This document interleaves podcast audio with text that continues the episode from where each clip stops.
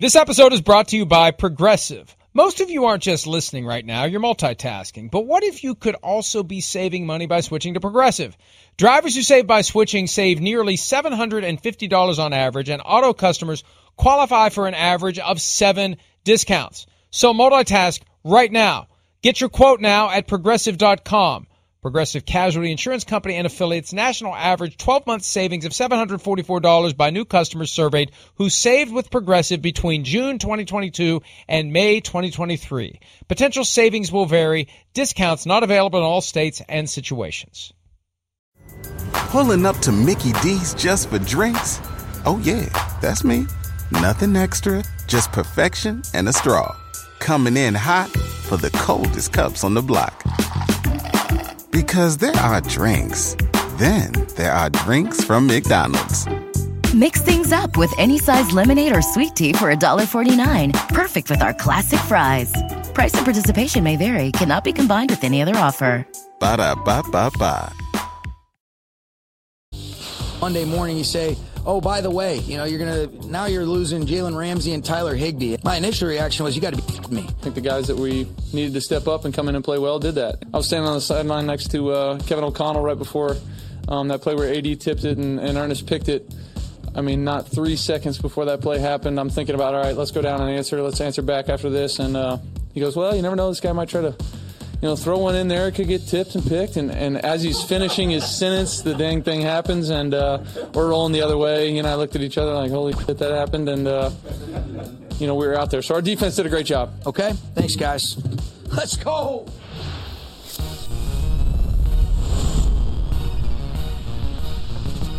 Tuesday edition of PFT Live Battle for the NFC West. Desperation. This is where I have great regret. And I know you have particular regret because you were riding one hell of a week when it comes to prognostication. Straight up, not against the spread, but still very good against the spread, but undefeated straight up. Undefeated going into last night's game because it is all about us.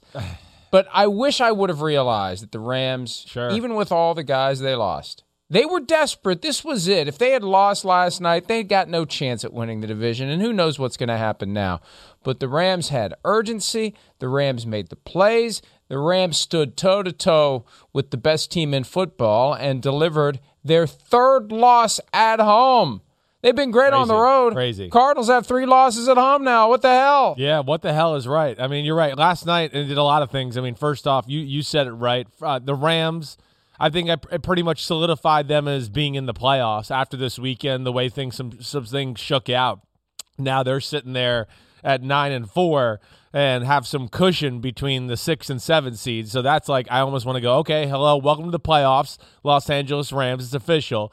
And then you know a little bit what you said. Stafford said, "Hey, come on." When you're going to be a team of stars, the stars got to show up in big moments. And that's what happened last night. You're right. There was desperation.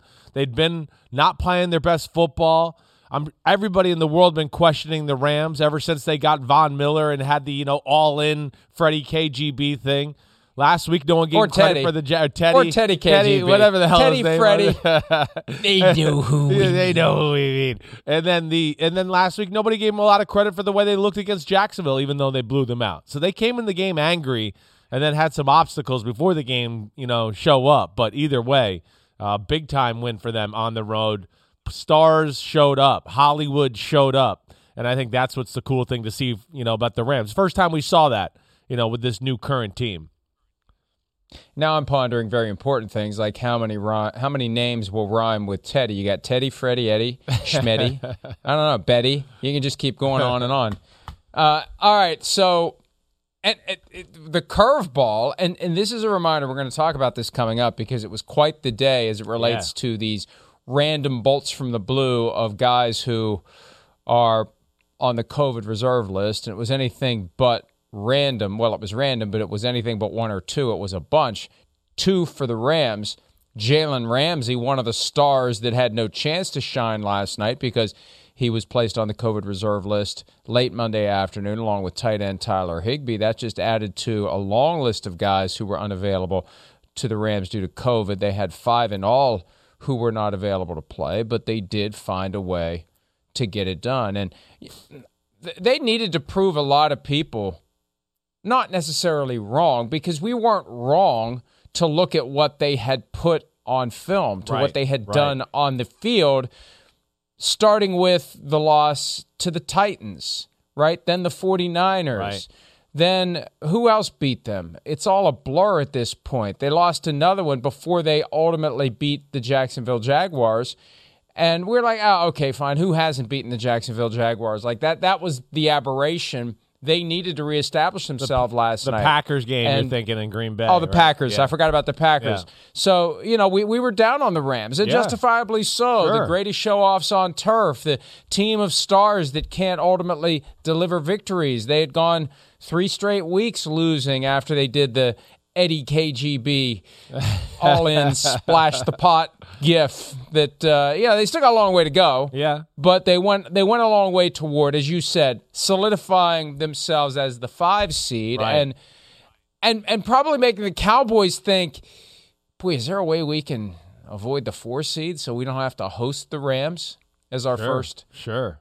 playoff game? Dangerous. That that Nobody takes on greater them. significance. Whoever lands in that four spot gets one hell of a gift. They're most likely going to have the Rams come to town unless the Rams can continue this climb, and maybe it's the Cardinals who come to town. I don't know which one's worse at this point, considering the Cardinals have won all their road games by double digits. Yeah, no, I mean, again, both are dangerous. There, there's no doubt. Both, I think, are really good quality football teams. I think you're right. I mean, we had every right to question the Rams and the way they had looked over the last month of football. Come on, they kept screwing games up. You know, their defense wasn't making any plays. We we wondered where where's the the toughness of the run game from McVay and company. You know, and, and I think that was the biggest thing you take away from last night, at least. They didn't put themselves in bad spots to where they had to abandon their game plan. You know, and, and, and when we talk about that Titans game at home, uh, the Packers game, uh, the other game that I'm blanking, I'm blanking out on my 49ers. Yeah, the 49ers. Yeah. I mean, they, they made so many mistakes early on there to where they had to uh, alleviate the, what, what the, would have been their game plan to a degree. You couldn't stay patient with the run, especially in the Titans 49ers game. And I think that's the thing I've taken away from the last two weeks. Their patience with Sony Michel running the football. And then, you know, I mean, really, if you break down last night, the Cardinals came out hot. They were on fire. The play of the night is the play that Matthew Stafford discussed in the opening. I mean, it, you're thinking, oh no, it might be ten nothing here. At the very least, it's going to be six nothing Cardinals. Aaron Donald dominates the right guard. Garcia, I believe, on that play gets the tip, interception. Game was never the same. Rams had the momentum for the better part of the night from there on out, and that's when Stafford and the offense kind of caught fire from that moment. But I mean, this play right here, spin move, Aaron Donald, you're the Rams. You're going to be a team of stars, and the star of stars showed up for them from the first play of the game, right? I mean, he busts through the line of scrimmage and gets a sack to start the game.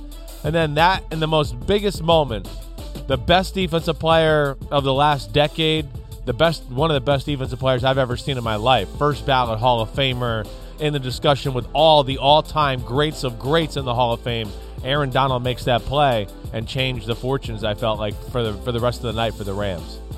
And he was locked in for this one. He He, said last week in his weekly press conference that this feels like a playoff game. And even though the loser continues to be very much alive, the Rams would have had a major wrench thrown into their broader goals of not just getting to the playoffs, but getting back to the Super Bowl. That's why they made all these moves. That was the one thing that I think became the source of so much criticism. You get rid of Jared Goff for Matthew Stafford. You bring in Von Miller. You bring in OBJ. For what? Where are you in relation to where you were last year? Last year you got to the final eight Yeah. with Jared Goff. Are you going to get to the final eight this year? Well, based on last night, they look like a team that that is going to be in position to be very competitive to get to the final Yeah. eight, maybe beyond. You mentioned More Sony dangerous Michel. final eight too. Yeah, sorry, sorry. Go ahead. Re- remember when they traded for Sony Michel? We were like, what the hell are they doing? Yeah. And that was after when Cam Akers got injured with the torn Achilles Right. in the final days before the start of training camp, working out on his own. Initially, the Rams, well, we're not going to add anybody. We're not going to add anybody. We're not going to add anybody. And then after some camp, they're like, well, maybe we should add somebody. And they they get Sony Michel. And kind of thought the Patriots maybe got the better of that deal. Well, Michel has filled in from time to time this year for Darrell Henderson and has done well. And last night, having that change of pace, and and running the ball 20 times to Michel. Yeah, it just right. it balances out the offense Yep. and it gets the defense on its heels just enough. So, you know, I talk about this all the time and I think it's real. If the defense isn't quite sure what's coming next, that gives the offense that extra little edge, that split second off the snap. Where they have the defense guessing while they're executing. The offense is executing Right. and the defense is diagnosing. And if you make the defense diagnose a little bit too long, that's how you pop those guys free. A hundred percent. You know that got back to like a little bit of the, like the toughness, and, and again, not messing the game up early, so you could stay with the game plan a little bit, and impose your will in the run game. There, Sony Michel, yeah, running tough. That's for sure. I mean, breaks tackles, lowers the shoulder, gets tough yards. You know, gave their team an attitude, and you know, Mike, to your point, and we discussed this a lot. I mean, great offenses make you defend the whole field.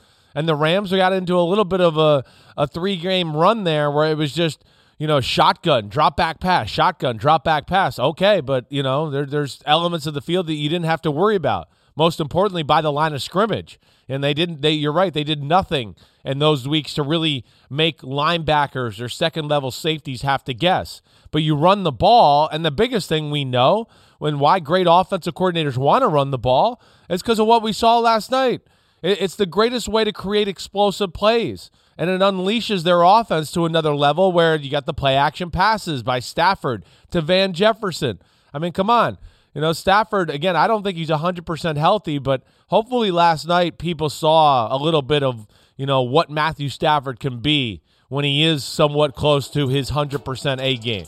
I mean, he made some throws in the game last night that are just, they're, they're legit. I don't know what else to say. He has only a handful of quarterbacks in football that be able to throw that, put that on the money like that.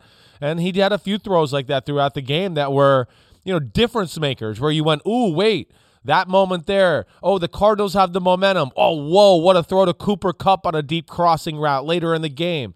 Uh, so that was good to see too, and it just felt like the Rams got their mojo back last night, even though undermanned and backed into a corner, and and that was uh, that was cool to say. This throw, I mean, that, that was great coverage. What a throw, low and outside, paints the corner there. I mean, great catch, uh, but but good to see from Matt Stafford, who a lot of people, of course, have questioned and rightly so over the last few weeks. This is the other throw I was talking about. I mean, first and twenty, drop it in the bucket like that.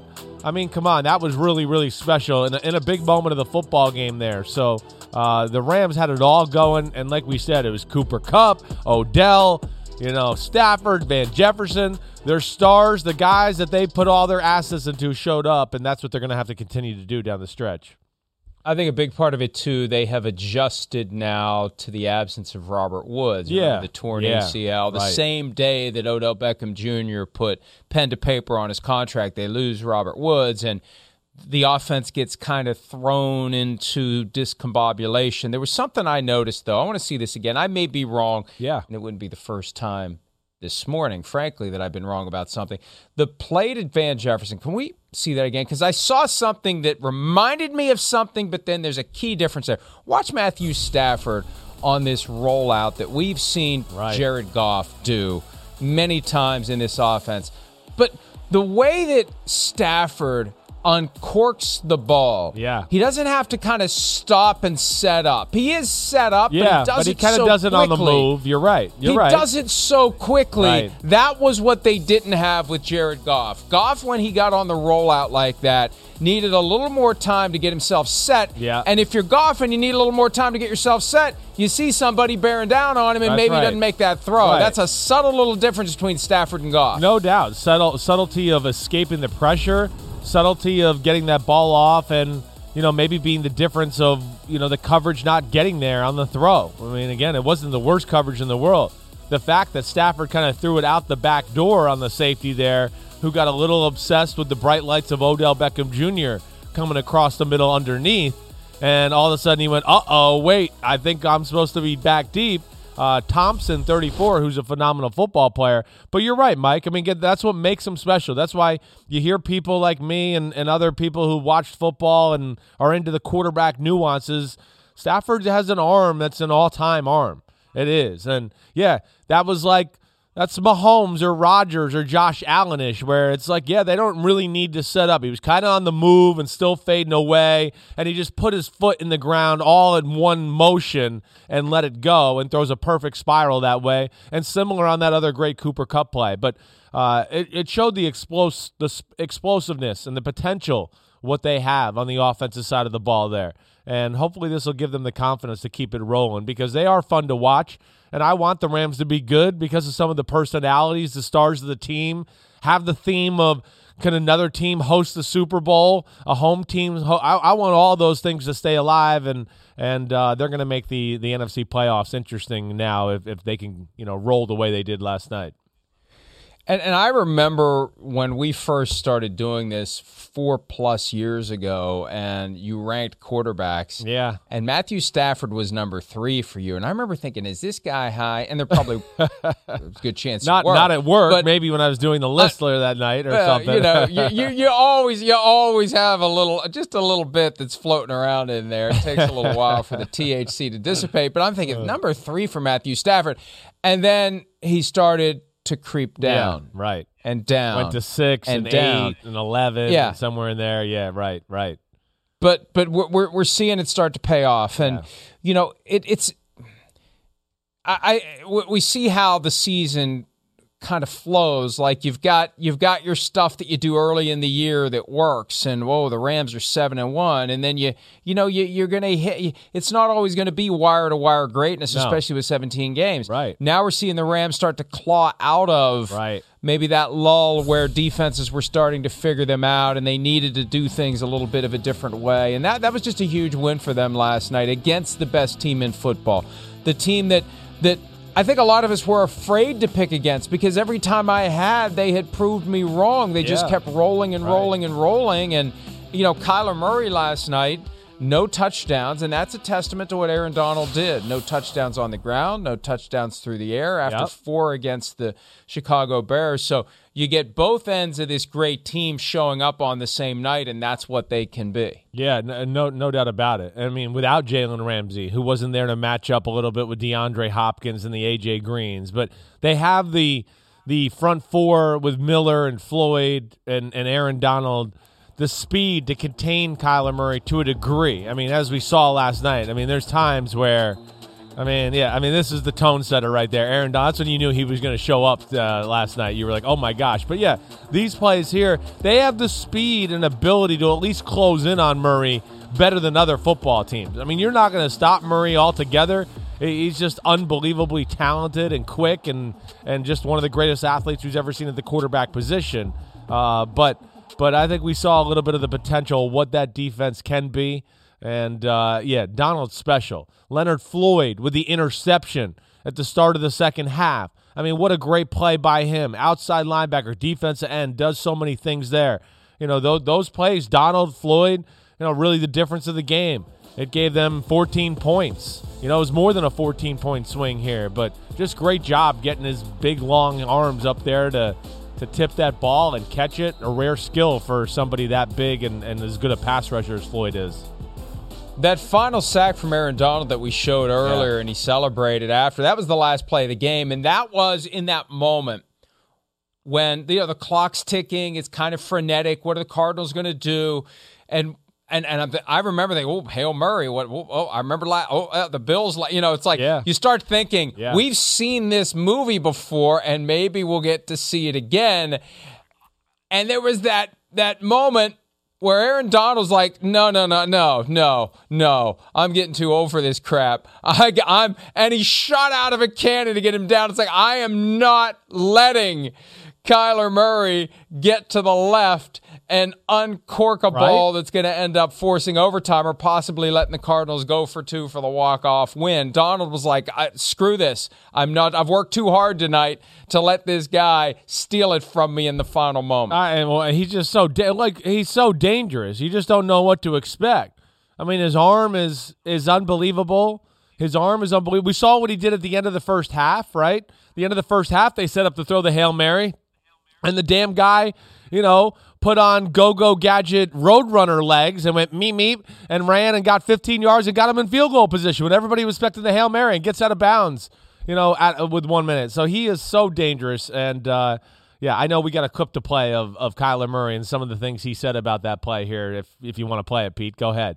I just took your job, Mike. Look at that. Let's go ahead. Let's get yeah, a little clunky, but that's all right. You're getting there. You. Here's Kyler Murray talking about the confusion on the final play of the game. That last play, was there some confusion as to whether or not it was going to be a spike? Um, uh, it was you know it was miscommunication between me and the line, and you know they thought it was a spike, and then, uh, but no, it was you know that's heat of the moment deal. I don't even recall you know what was being said in the helmet or anything like that. And here's that final play where it's tick, tick, tick, tick, tick. Second down, they they could have spiked it. Yeah, Now, no if you're in shotgun, that should be the clue to the That offensive not, line. It's not going to be a spike. A hundred But percent. but he start when he missed the, the guy there. I'm thinking, oh, here we go, here we go, and that's where Aaron Donald's like, screw this. No, no, no, we're not going anywhere. You're not breaking out to the left and firing the ball 60 yards into the end zone. We're not taking any chances whatsoever. And it happens so quickly because Yeah. You could feel the anticipation starting to build, and it was just shut down immediately by Donald. That's one of the reasons why he's one of the greatest of all time. Yeah, greatest, one of the greatest of all time. I mean, he he really is. It's it, this might be the like you know I know we've talked about it a little this year. It's probably the first year in what is it, Mike? You think five or six years where he's not just absolutely the best defensive player in football like he's been. I mean, we're we're talking about other players for the first time in a while being you know NFL defensive MVP. And Aaron Donald's not at the top of the conversation, so that's rare.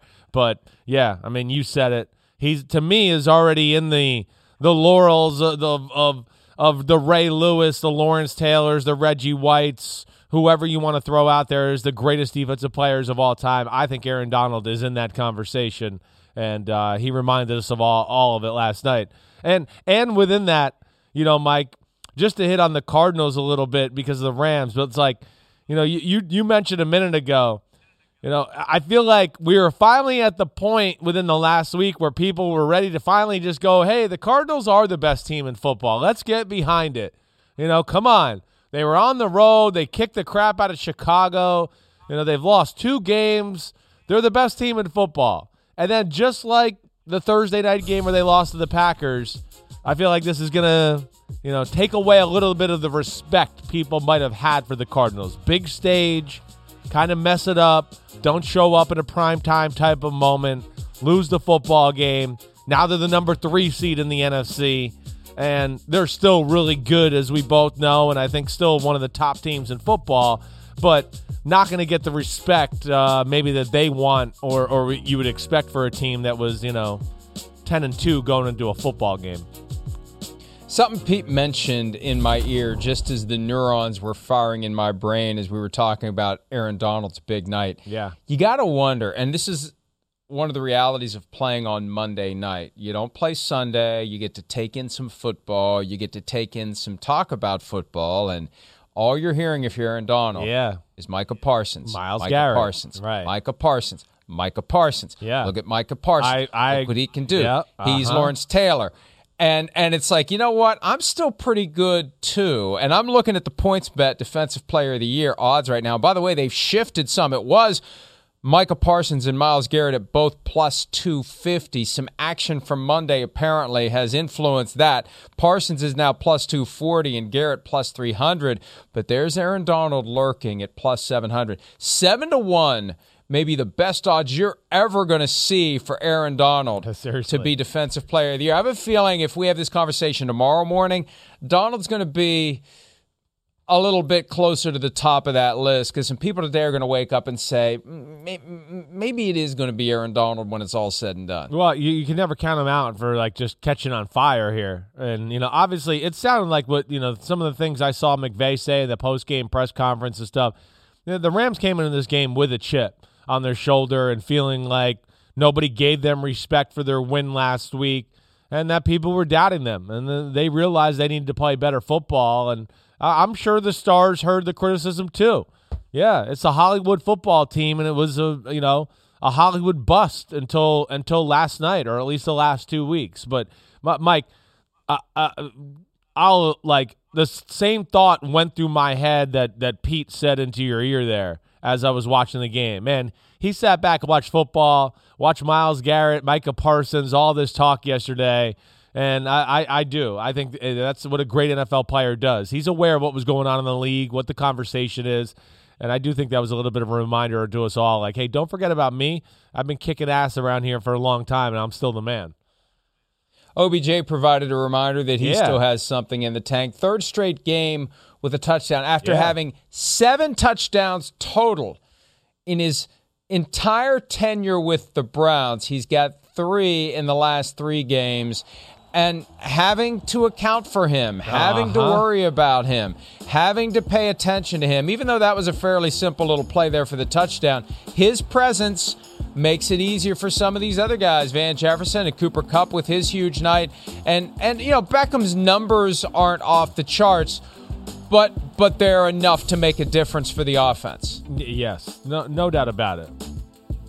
And yeah, you see the the tweet here from Justin Jefferson. O- OBJ was not the problem. Hope hope you all see that. Yeah. Uh-oh. Well, well, listen. Uh-oh. We, we discuss- looks like Justin Jefferson's not going to end up on the Browns. no, he won't soon. be. We're he's not going to play later. But uh oh, yeah, right. Yeah.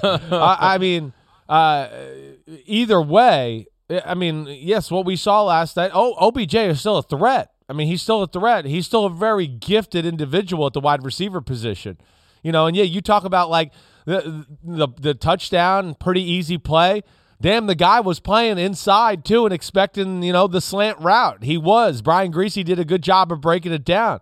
But Odell's a special route runner. And I, I like you, you know, yeah, the numbers don't go whoa, but the numbers were good. And the catches were at big moments of the football game. And I think he's still in the process of learning the offense, too when they get to the point where they could start now feeding him some of those plays that Cooper Kupp always gets, wow, do I think it's going to open up? I think last night was, to me, a point where I went, uh oh, OBJ's comfortable. Stafford looks comfortable throwing to him. And it looks like he's getting a hold of this offense. And to me, that means watch out because Stafford, if he continues to get healthy here, you know, he's going to be throwing strikes all over the field. And OBJ, as we saw last night, one on one can still get open against anybody in football. And, and one thing we're kind of starting to take for granted, and we've barely mentioned his name. We've showed a few highlights. Cooper Kupp. Oh, it's unreal. Kind of quietly, right? career high 13 catches, 123 yards. I crunched the numbers based upon where he currently is with over 1,400 receiving yards. Now, that extra game, I remember when they went to the extra game for this year, one of the talking points was how many single season records are going to be right. in danger, right. grave or otherwise, of falling with that extra game. Well, Calvin Johnson, the single season receiving yard record of 1964 right now. And I think it's fair to talk about on pace when you've yeah. only got four games left. Right. Cooper Kupp on pace for 1947. Just 17 yards below the single season receiving yardage record. And no one has ever had 2,000 receiving yards in a season. And you know the Rams are going to be conscious of that. They're going to be aware of that. Yeah. There's a little sizzle on top of the substance. And that's going to be a factor down the stretch, I think. Getting not that they need to try even harder to get Cooper Kupp the ball; it just kind of naturally happens. Yeah. But they're going to become aware of the possibility that Cooper Kupp may end up being the the single most productive receiver from a yardage standpoint in NFL history. Definitely. I mean, McVay's going to love to have that notch on his belt. I mean, Stafford will like it too. He's going to go, damn, look at me. I'm the guy that throws to both of these guys. That Calvin true. Johnson and him. He's going to be like, all right, let's go get it. It'll, it'll say something about me too. Um, hey, one thing I, I had moments last night where I went, man, I, I feel like they're overworking the guy. Like I really do. And I think that's where OBJ could come into into favor a little bit to take a little pressure off him at times. But it's remarkable. It's a little bit Mike, I mean again, it's the same coaching tree, but what LaFleur, McVay, Shanahan all show is the ability to feature their stars. And that's where they're great. I mean, the 49ers, Deebo Samuel, and George Kittle, I mean, come on. The, the, whole game plan seems like just get them the ball in a creative way. We, we watch every week, we go, well, we don't really know if Green Bay really has a legit number two receiver. They just got a bunch of other guys. Doesn't really matter. They draw up all these plays for Davante Adams. If they get one on one, they just go, he's better than your guy. Our quarterback will throw a strike. And Rams and McVay, they got the same thing with Cooper Kupp. They do. They're going to make you defend it and change your game plan to a point where they're just going to keep going to the well until you change and now they have you compromise somewhere else and they'll start to strike there. But if it ain't broke, don't fix it. And I love that aspect that they they feature a guy like that and make the defense adjust off of that. You got to have something great, and that's great. And they abuse it until you do something crazy, and it's just going to make other parts of their offense great off of it.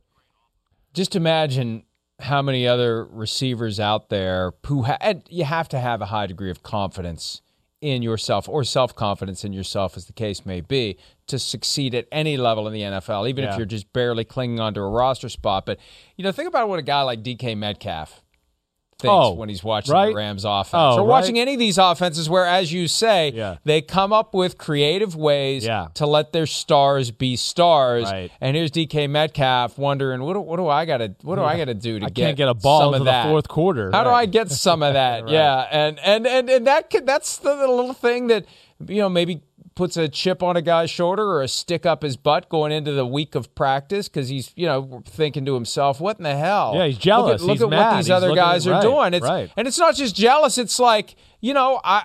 I I can do that. I'm not being used to my capacity. Why do I not get to Yeah, do that? I right. could do the same thing. I Right. can help everybody. Why am I Uh-huh. being held back? I can do what Cooper Kupp does. I can do what Deebo Samuel does. Yeah. Why why don't I get to do that? It it can create real problems. A and that's that's why when you have a great player, the obligation is to let him play great. Yes, yeah. I mean, you know, what's the point of investing money and you know draft picks and those things if you're not going to capitalize on the player itself once he gets on your football team?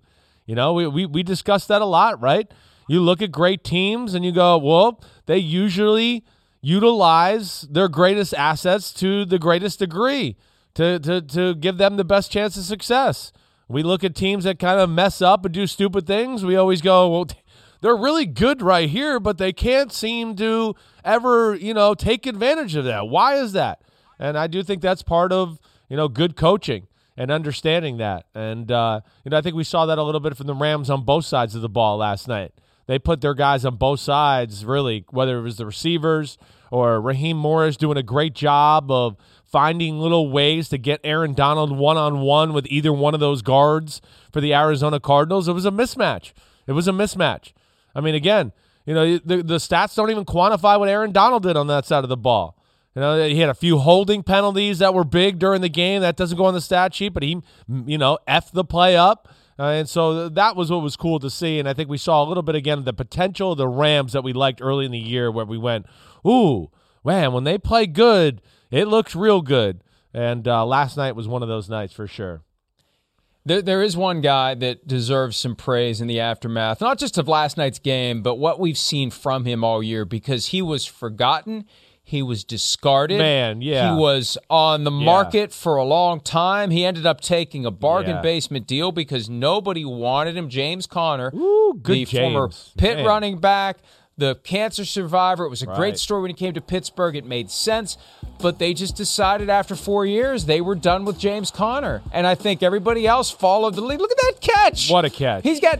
He's got like five one-handed catches this year. He had 94 receiving yards last night, two touchdowns. He scored a touchdown in seven straight games. They have found a way to unleash skills that we didn't know this guy had. Because again, he never got a chance to flourish and develop and grow in the Pittsburgh offense. You put him in a more dynamic offense, right. and all of a sudden he's a superstar. Yeah, that's right. You know, yeah, they, they were, you know, Pittsburgh was a little offensively challenged the last few years. You're right. They couldn't find ways to get him the ball or utilize him to the full capacity like we're talking about. And he's just got no weakness to his game. I mean, it's an amazing story. It really is. He's easy to root for. I met James Conner once in my life, and he's one of those guys where it just niceness just falls off of him. He looks at you and you go, the guy's a nice guy. Hasn't said a word. You can see it in his eyes. So he's easy to root for that way. And man, I mean, just does it all. Like, see, there's no situation during the game where he really has to come off the field. Running routes, great. You know, he's covered. Whoa, he's got great hands. We could throw back shoulders. He'll catch the ball one handed, blah, blah, blah. Picking up the blitz, does that. You know, can run between the tackles for power, can make people miss in space. Yeah, he doesn't have like home run hitting speed. He's not going to break 70 yard touchdowns. But other than that, there's nothing not to like about James Conner's game, and you know what what a job he's done with Chase Edmonds being hurt, and uh, yeah, he was he was a big reason. You know they they mounted a comeback, you know, and and it was because of James Conner to a degree and Kyler Murray and company, and you know, hey, even with all that and some of the mistakes Arizona made last night, there they were down two touchdowns and on what the seven yard line? And DeAndre Hopkins dropped a slant route right on fourth and two, where you'd go, DeAndre Hopkins catches that ball 999 times out of a thousand. He dropped it, you know, and of course that was uh that was one of the the the first nails in the coffin maybe for them to actually win the game big moment right there. But man, sorry to change the subject, but James Conner was amazing. No, but, yeah. Uh, and then it pops yeah. up, and Christian Kirk almost right. had it. it. it. hit the ground, but that would have been something if it right? pinballs its way through to Kirk and he rolls into the end zone off of that, and that would have changed the complexion of the whole game. One last thing on Conner. Yeah. He's got 16 touchdowns so far this season, tied for third in the NFL, or third in the NFL, excuse me. And he had two last night.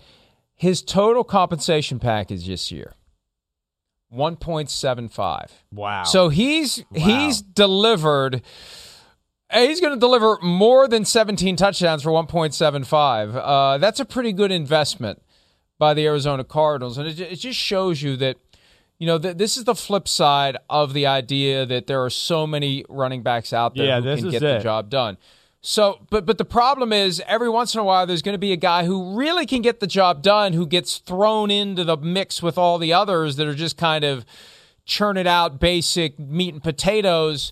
And and again, this this is kind of the DK Metcalf conversation again because I did the Steelers really know what they had? Now he got injured a lot in Pittsburgh. Yeah, but but maybe maybe this is a guy who who just did, just didn't quite fit what the Steelers were willing to do offensively, and you know, not your classic between the tackles runner. That's right. And and maybe he he just needed to be in a different spot. And, yeah. and look at how it's worked out for the Cardinals. And shame on everyone else out there who didn't realize that there was a gem that was just hiding in plain sight that nobody wanted. Yeah, it is. It's he he just but you know, we see this story, right? You know, every year there's a there's a handful of guys where they get to a new team and we go, "Wow. Whoa. I didn't realize he's this good, you know, because he finally gets in the right situation that understands how to utilize his talent. There's some other talent around him that, you know, allows himself to shine. Not everything's on him. Pittsburgh's, you know, offense has been tough there the last few years, let alone, like you said, they've been injured. So the game didn't lend itself to his type of play. Um, but he certainly has a role. And yeah, that this is the flip side of where you watch a guy and you go, man, this is where I feel bad about the running backs again. He's great, unbelievable production, puts his body on the line. He's getting screwed over. He's making one point seven million dollars. I mean, and he's he's playing like you know one of the top ten backs in football this year, and that's where it's a tough story at that running back position. But he's in a spot now that you know is just perfect for him, and he can do everything within that offense and.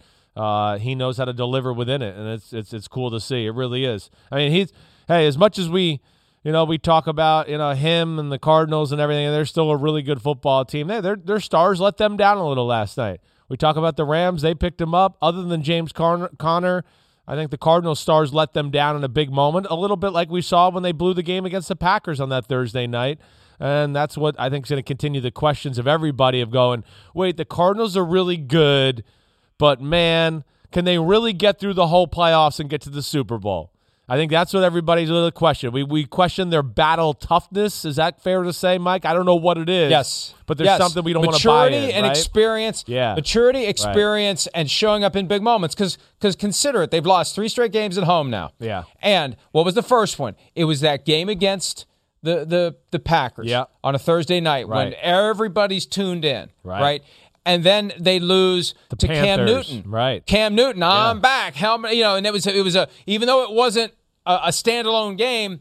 It was, it a, was a, lot of focus. Game. We there see was. Cam Newton. Right. It's a spotlight game. Yeah. And the Cardinals don't shine in that spotlight. And then last night, the big game, and oh, all time to deliver the knockout blow to the LA Rams, and they fail again. And yeah. that's what is is going to fuel the idea that when you get to the playoffs, and I've heard Rodney Harrison tell this over and over again, and he lived it as well as anyone did during his era in the NFL. It changes when you get to the playoffs. It does. It's more intense. It It's does. more physical. Right. And are you going to be able to step up in that moment? You know, it's one thing to go manhandle the Chicago Bears on a Sunday afternoon in early December when you're expected to. It's another thing when you get yourself into a into a heavyweight match, toe to toe. Right. Are you going to show up in that game and go blow for blow with another great team? And we've seen it now twice with the Packers and the Rams, and then in between that, it was the return of Cam Newton, and the, and those are the those are the memories when you think of the Cardinal season. Those are the things that come to mind. Yeah, no, you're right. It, it is. I mean, we know, like, yeah, there's been a lot of highlights and great plays, and the road wins you talk about. You're right, but you know, I guess it's uh, these are somewhat of the marquee moments. You're right that are kind of branded in our brain right now. And I, I think that's why we're going to continue to question the Cardinals. We're going to put them in the conversation for one of the best teams in football, but they're not in the trust tree. I think into the same capacity the Packers or the Bucks or even the Kansas City Chiefs, even though you know they've they've been up and down you know, the way they've played over the last six or seven weeks. You know, we know we've been there, we've done that, we've seen them you know overcome obstacles or be down you know late in a big playoff game or not playing their best and still win those football games and. Uh, I think we all have those questions about the Cardinals down the stretch, and we'll see. Got a little adversity Well, I- now. Yeah. Think, think of it this way: if the playoffs were this weekend and Yeah. it was Cardinals versus Packers, who would you pick? Yeah, exactly right. I'm, I'm going to take the Packers. I- Cardinals yeah. versus Bucks this weekend in the playoffs, single elimination. Who would you pick? Definitely taking the Bucks. I- You're right. I just you don't tr- I don't trust Arizona to take them in that game in that scenario right now. You're right. And, and and those questions are definitely going to be there. And they've lost their grip on the one seed right now. It's the Packers. Could end up being a three-way tie, and various tiebreakers would apply. And you know that's where it helps the Cardinals because they don't automatically lose to the Packers if the Bucks are in there as well. But you, you look at other tiebreakers, and I think they do favor the Packers for now. But you got four games left. We we have a couple potential submissions for after further review from last night. We can't conclude the segment without pointing out the the one big one, the the Linda Blair of uh, Matthew Stafford, where he get his. I, I still don't, and this is where, and and John Parry mentioned that Sky Judge Oh, is coming. man, he Mike. knows which way the wind is Yeah, blowing. yeah. He knows this is exactly the kind of thing that an official who is in the booth, seeing what we see at home. Can look at, and they made the excuses for the referee doesn't see it, and th- this is the point that I've been making for five years. When you're down there among the gladiators, sometimes you don't see the things that 20 million see at home. No doubt. Uh, You're exactly right. You're right. It's, uh, you can't blame the referee. I understand you're in a tough spot. He doesn't see it clearly. He probably had the right tackle and Chandler Jones in his way to a degree too. So it's hard for him to see around that. But you know, I think again, Mike. I mean, first off. They should have gave you damn credit during the telecast and been like, you know, this this freaking annoying guy Florio on Pro Football Talk. He's been talking about this I- for a year. All right. I don't want credit. I just want results. Well, yeah, and, and I think the results are going to go that way, Mike. I think you started a movement, whether people are going to give you credit or not. I'm going to because you are the one that started this conversation and made it a mainstream, you know, conversation in the NFL world. And I think like last night was like one of those moments where I think it's going to hit everybody where they're going to go, bam, league like the, the we're in gambling territory here. We got to get those calls right. Big moment of the football game. Like those are the calls again I go back to where you miss those, people are going to question at the end of the day. How do they not call that? The fix is in or whatever. Hey, hey, I've been hearing from Bills fans, and we'll be talking about this tomorrow. I know. I've been hearing from Bills fans nonstop about non-call of DPI on Stefon Diggs. It would won the game. They want Brady and to uh, be and in then- the Super Bowl. They want the Bucks Yeah, to exactly. be. Exactly. That's how it starts. So that's why again the Sky Judge has real value I think to the overall aspect of the shield and everything there too to where that would be the moment where you'd go Sky Judge comes in. He's got all the camera angles to go. Hey guys, guys, drop the flag. Drop the flag. That was that was hands down blatant, blatant face mask. Got to throw the penalty there. Get it right. None no one's going to be mad. The viewer's not going to be mad that they got it right on the field with a call that's as easy as that. Um, but yeah, you're you started a movement, big guy. You did. Well, the the challenge is going to be, and I know they're very concerned about it because of the way they screwed up and screw up they did the replay review procedures for pass interference in 2019, the turtle head is deep in the shell when it comes to Sky Judge. So what we see this year, it's creeping out a little bit. It is, right. They they they, they Right. just need to embrace. It's for that, you know. that all, anytime that you hear someone from the NFL use the phrase "unintended consequences," that is a cop out. That is a, you know, we know this is going to be a little bit difficult to figure out. We're going to have to use some imagination and creativity and proactive thought. We really don't feel like doing it, or we're not very good at doing it. So we'll just throw out the label unintended consequences to justify doing nothing. Don't let them do that. Force them. They have the resources, they have the motivation, they have the incentive to make it right. And it's not all that difficult. It really isn't. If if idiots like us can figure it out, the people who are paid to live and breathe it every single day should be able to figure it out too. Yeah, no, agreed, agreed. And I just think it makes the game better, cleaner. You know, there'll be less, you know, uh, conspiracy theories out there, and and and less, you know, debates and debacles for the NFL to have to de- deal with. You know, when you fix that right there, I mean, it's it's going to be calls like that that'll do them in if they don't get the sky judge. I think one of the problems is and and maybe 345 Park Avenue literally is an ivory tower where they don't have the access to the average fan the way that the rest of us do. Yeah, But I mean, I have direct access to them in my email box and Twitter Yeah. and also interactions with people I know Right. who aren't in the business, who aren't living it all the time like we do. And I hear though that that say the fix is in. Yeah. My son, I got to talk know. him out of the fix is in every other week. Yeah. Oh, well they want this to happen. It's like no, they they they they don't care. Yeah. Right? They don't care if this team. They just don't care. Uh, but but that's that's what creeps in when we see these bad calls over and over and over and over doubt. again. All right, let's go ahead and take a break. Um, the NFL has a lingering COVID problem, and we've all reached the point of COVID fatigue. And maybe that's one of the reasons why there were so many positives yesterday. But the NFL needs to get this under control, or it is going to be a factor down the stretch. We'll talk about yesterday's fresh wave of COVID positives when PFT Live continues right after this.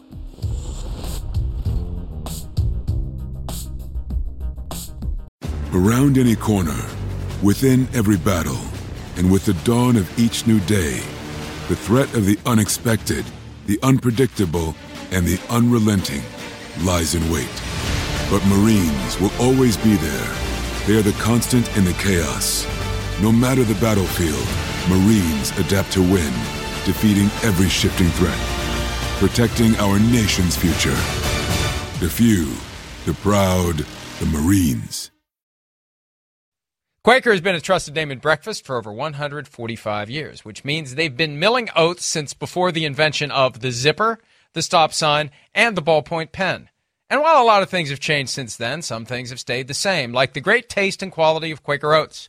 Quaker has something for everyone, like old fashioned and quick oats, great for cooking and baking, or instant oatmeal in different flavors and varieties, whether it's lower sugar or added protein or fiber. Quaker oats can satisfy the whole family. There's even Quaker Fruit Fusion with real fruit pieces, added vitamins, and no artificial colors for a bold start to a bold morning. Quaker, getting up to some good since 1877. Look for Quaker Oats in your local grocery store. Pulling up to Mickey D's just for drinks? Oh, yeah, that's me.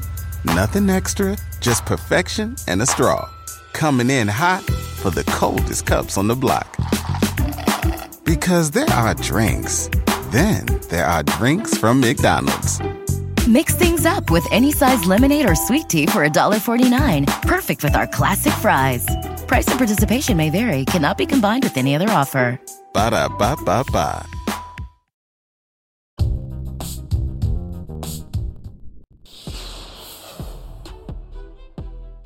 Crazy afternoon for the National Football League on Monday. Look at those names 37 positives in all for the NFL on Monday. The Dolphins running back room decimated. All three of them are on the COVID reserve list. We, we had Jalen Ramsey and Tyler Higbee catch most of our attention because they played or didn't, as the case may be, on Monday night. But 37 in all. It just shows, Chris, that number one, it's still out there. Number two, it's still spreading like it always has. But Yeah. number three, I think there's an element of complacency, Definitely. malaise, fatigue, and it's creeping in at a very inopportune time for the NFL as we get closer and closer to the playoffs. They need to be very concerned about having, I think, they need to be planning this now, some sort of a protocol for the postseason. Remember last year Yeah. we were arguing for bubbles and hotels and Right. get these guys away from everybody just for the playoffs. Right. They may want to start thinking about that. If they want to have preservation of competitive integrity for the entire postseason, it may be that they need to say to the players, look, it's it's four weeks or so where you're not going to be at home. You're going to be staying in this hotel.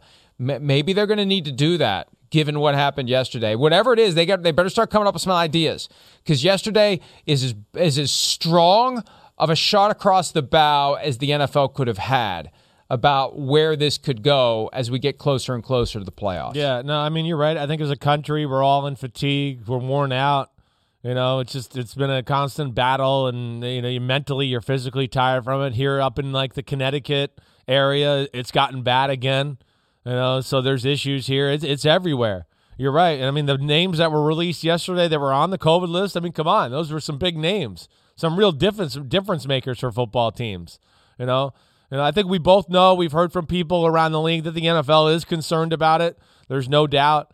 You know, I think there's even concern when we get into the, the conversation of the Super Bowl week and those issues. How could they not be? You know, again, yeah, we don't want the product to be hurt. I don't want to watch a playoff game of without like the three best players on each team playing. You know, nobody wants to see that. We want to see the teams at their best. We want to watch the stars out there playing. I certainly would have loved to have seen Jalen Ramsey out there last night. There's no doubt. It's amazing they won without him, but it would have been more fun to see him out there and, and going up against Hopkins and company. Uh, so yeah, and it, you know, it gets back to our old conversation here, Mike. Yeah, does it? Do you get into the? Did he get to the NFL and you like them to make these protocols, or you know, do you leave it to the teams and go, hey, there's another there's another competitor in the arena, and it's called COVID, and we're gonna see who who and and what teams think it's most important and do the things that are necessary to put themselves in a spot where they're not hurt by this, like we saw the Bucks do at the end of the year last year. You know, they they seem like they buckled down on all that, realizing what they had. And uh, it's going to be interesting to see here because you're right. It, it seems to be everywhere.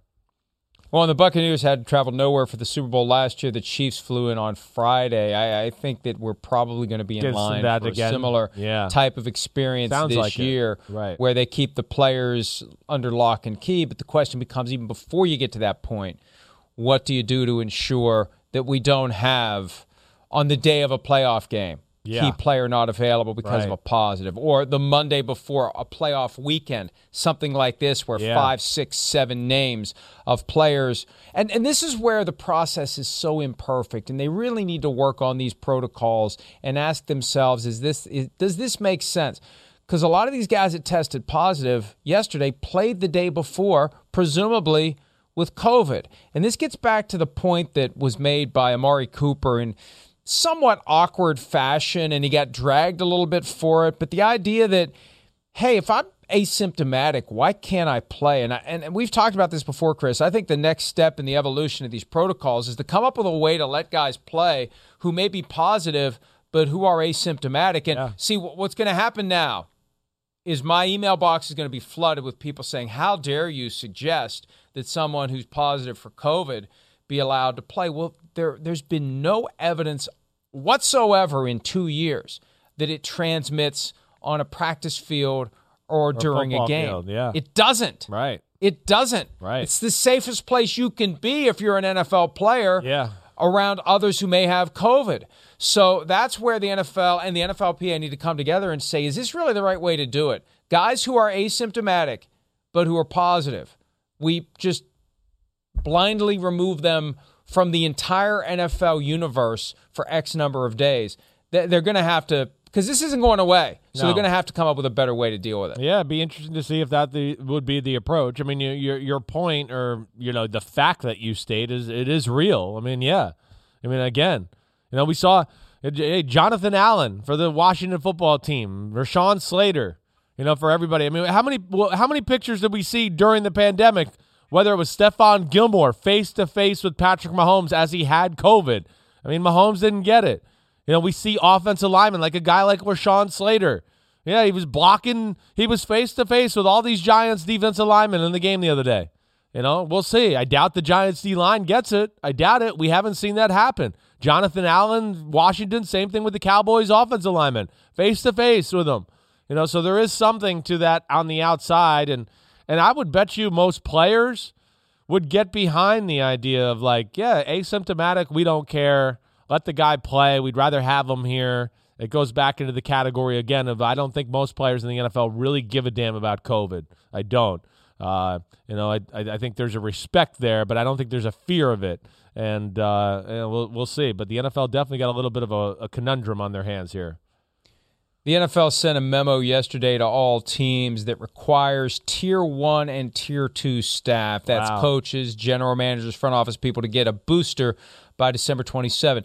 The, the memo itself was vague as it relates to players. It does not apply yeah. to players. They're still talking to the union about boosters for players. I mean, I, I thought it'd be fairly simple. If you've already created vaccination protocols for the players, right to maintain the status of vaccinated you have to get the booster by december 27 or yeah. whatever and you know th- this is where the union is in kind of a weird spot the union agreed to protocols that pissed a lot of players off, but the union, I think, agrees with the NFL that they need to take this seriously. They didn't do a vaccine mandate. And I don't know how hard it would be at this point to just say, hey, you're considered vaccinated under the protocols. To maintain that status and not go to the unvaccinated side, you got to get your booster. You've already gotten the shot you got to go get your booster. That seems to me like a five minute negotiation. Hopefully, the union and the league can figure that out quickly, Chris. Yeah, hopefully they can. I mean, I can understand if they want to go that route. Again, they're protecting the entity that's it's special. It's the NFL. It's playoff time. It's big money, TV money, ratings, everything there. So that's a real thing. And yeah, you know, within that, if they're going to do that, the, the only thing I'll say is they're going to do that and they're going to make guys who, again, there's going to be a lot of guys, or and there already is a lot of guys that didn't want to get vaccinated, that got vaccinated to play and have done the proper thing. And now you're going to make those guys get the booster and they're going to do that. They better be as strict as possible with the guys that are not vaccinated at all. That that's to me that's where it's not acceptable. You can't expect like uh, most of the league to go get vaccinated and do this, and then we're going to let a few stars around the building not deal with any of the rules, and they can do whatever the hell they want. That crap better end then. I mean, that's that to me would be totally unfair, and that's where the NFL would need to step in a little bit and start being the sheriff a little bit more and being involved and stop putting it on the teams and go, no, we got to do this. If we're going to make guys get a booster shot, then we got to make sure guys that aren't vaccinated are wearing the mask around the facility all the time, not like oh, just you know every now and then when I'm in the public eye, and uh, that that would seem to be fair to me as well. And and it's a great point, and let's not get numb to that. The NFL has done itself no favors this year, given the impression it's created that it really isn't all that interested in yeah. enforcing the protocols that should be enforced. Starting with Aaron Rodgers being allowed to show up multiple times per week in a press conference room without a mask on, even though the team and the league knew he was unvaccinated. No one else did they allowed him to continue to show up. And then when it finally hit the fan, they pick one violation out of how many and only punish him for the one because they were asleep at the switch for all the others. Even though he knew every time he was doing it, he was violating protocol and he was doing it deliberately and almost defiantly. Yeah. He said it himself. It's a stupid rule. I'm not going to do it. And they never did anything about it. And they still wouldn't have done anything about it, Chris, if he hadn't tested positive. Yeah. And then you have Antonio right. Brown more recently, the fake vaccination card. If he just pays his former live in chef, Steven Ruiz, we never know yeah. that he's had a fake That's vaccination right. card. And he's still mingling unvaccinated with Tom Moore and Bruce Arians, who are both at risk for different reasons. Tom Moore, 83, Bruce Arians, three time cancer survivor, and we never would know. No. And and what did they do? And they, you know, I, I got to give them credit, and this is a benefit. I'm sorry that I'm getting on a soapbox here. This is a All benefit right. of having bright shiny objects. We got one Thursday, Chargers Chiefs. We got a bunch of them Sunday. We got one next Monday, Vikings Bears. Oh, Saturday, we got two of them on Saturday, bright shiny objects. Nobody ever pays sustained attention to the warts on the underbelly of the NFL and the fact that they're on notice that one of their teams had three fake vaccines, three of them on one team and they bury their head in the sand on the other 31 teams with some stupid ass formula as to, well, we don't think there's a problem here because the rate of positivity among the vaccinated is the, the people who are vaccinated on site is the same as the people who are vaccinated. Get out of here with that crap. There are fake vaccination cards throughout the NFL, and they don't want to find them because they either don't want to spend the time to do it, they don't want to spend the money to do it, or they don't want to scrape the egg off their face when they find out that there's 100 fake vaccine cards throughout the NFL. And as this gets worse, the problem becomes more significant, but they're going to continue to ignore it, Chris. So, you know, your memos have no credibility with me if you're not doing what you have to do to enforce your rules. And That's if you've right. got guys who are committing fraud on the entire process and you're not looking for them, that causes the credibility of the whole thing in my mind to collapse. De- Sorry. Definitely. No, no, don't be sorry. I mean, you, you're, you're right. I mean, again, I, I- if I was playing in the NFL and didn't want to be vaccinated and got vaccinated to, hey, let me do the right thing by, you know, my teams, my players, my own job, the competitive nature, man, I didn't really want to get it, but I'm going to do it and also do it so the protocols will be a little less on me. And then I'm going to see some guy skirt the rules and, you know, he's going to get the same benefits, even though he didn't take the sacrifice of doing something maybe he didn't want to and getting, you know, the, the COVID vaccination. I'd be pissed off. I'd be pissed off. I'd be like, damn, okay, so I followed the rules and did everything, you know, put this damn vaccination in my body, didn't want to, right? And, you know, I did it for all the right reasons. And then here's some jerk in the locker room who's cheated the system and he's just going to get away, you know, scot free or scotch free, as some some br- brilliant people say. And that doesn't make sense. um, the, the, if if I would put and and I'm not trying to I'm not trying to be cute here, but I'm trying to provoke thought. Yeah. Okay. Yeah. If I put the over under fake vaccination cards at 85.5, The whole league. I'm not sure yeah. which. Yeah, hmm. league wide, Yeah. 85.5 fake vaccination I'd probably take cards. the over. I probably would too. Yeah, I would say there's at least three on every team. I would say there's three Yep. on every team. That, that, that's just you're playing the roundabout number of that there. Where, yeah, so okay, yeah, it'd be close. You're right, right around there. But yeah, I'm, I'm going to say I would take the over there. I would. And you know what? Here's here's I think here's another reason why they don't want to go down that rabbit hole. And this is pure speculation, but I think it's logical if you think about it from the team perspective. If you got some guys within the team structure who don't believe in the vaccines, who don't believe in any of this, they're making a big deal about nothing. Look, this is come on, come on. Look, I, I understand why you don't want to get the vaccine. I know somebody who can hook you up. I know somebody. You Yeah, know what? What? no what if they would find with one of those teams? Because they didn't find it with Tampa. Right. Let's be clear. Yeah. The Buccaneers organization had nothing to do with any of it. This was Mike Edwards and Antonio Brown and the guy whose name I've forgotten because he Yeah, was he cut. He was on the right. team back in August. Right. Uh, but but they, they were on their own. But out of 31 other teams, would it shock you if, when the NFL decided to go all the way down the rabbit hole, they found out that a coach or two was involved in getting a guy a fake vaccination card? Yeah, right. It wouldn't surprise me. Yeah. Wouldn't surprise me at all. Maybe that's one of the reasons why they don't want to find out, Chris. Yeah, I, I mean, it wouldn't be it wouldn't be surprising to me either. You're right, and and again, things like that can can go through a locker room in a hurry. Like, like you said, it's one guy who's a group of, with a group of guys who's questions COVID or doesn't want to get the vaccination, and like you said.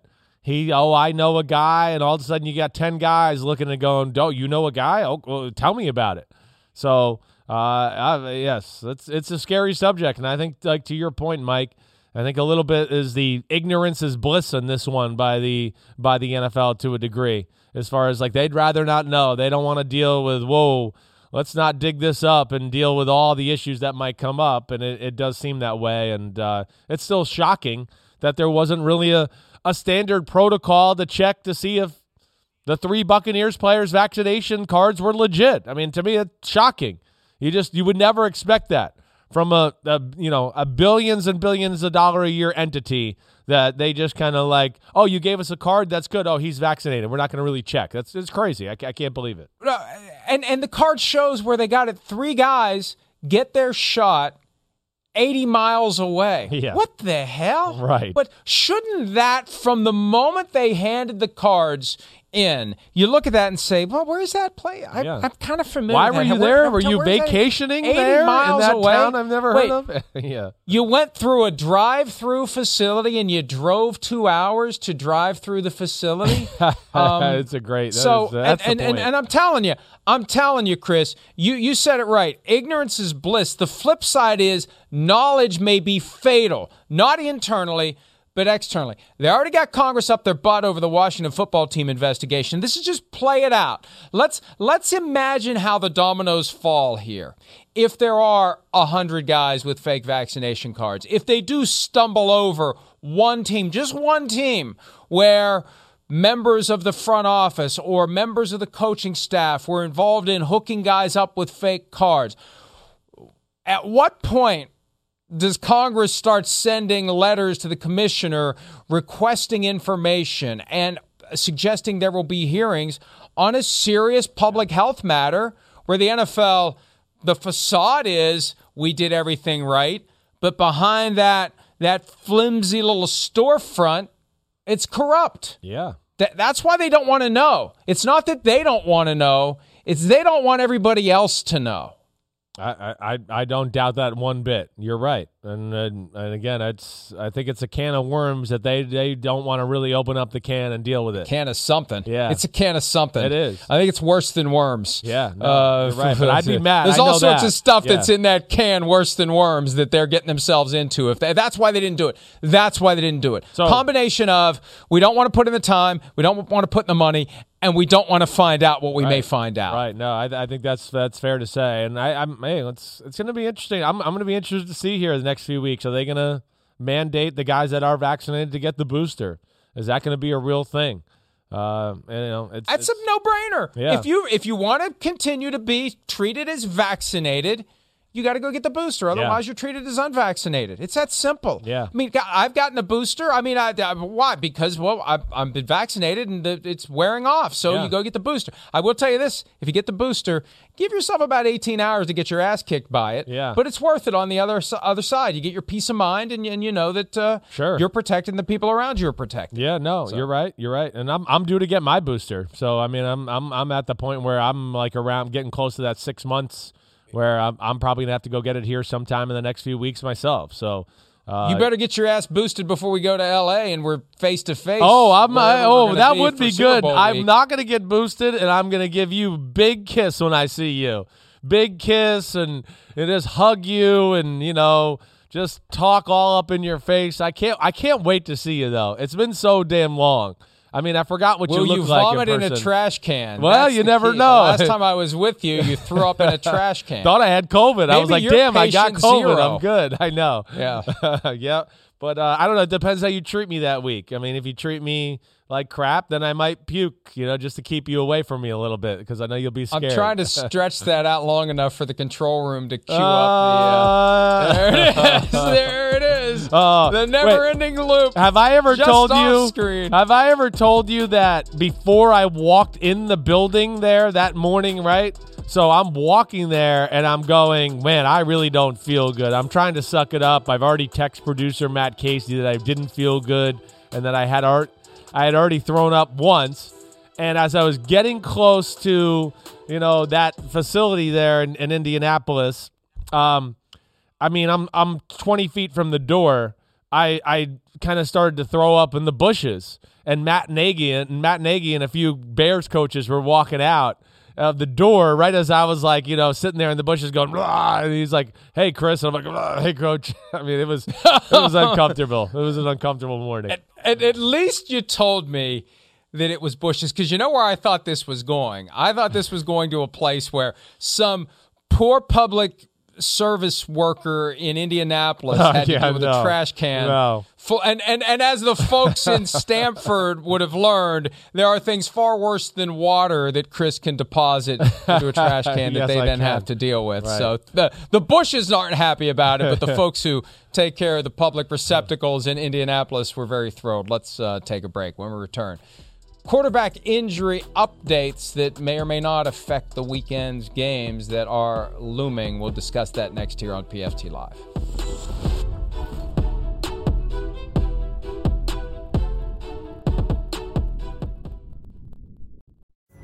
Pulling up to Mickey D's just for drinks? Oh, yeah, that's me. Nothing extra, just perfection and a straw. Coming in hot for the coldest cups on the block. Because there are drinks, then there are drinks from McDonald's.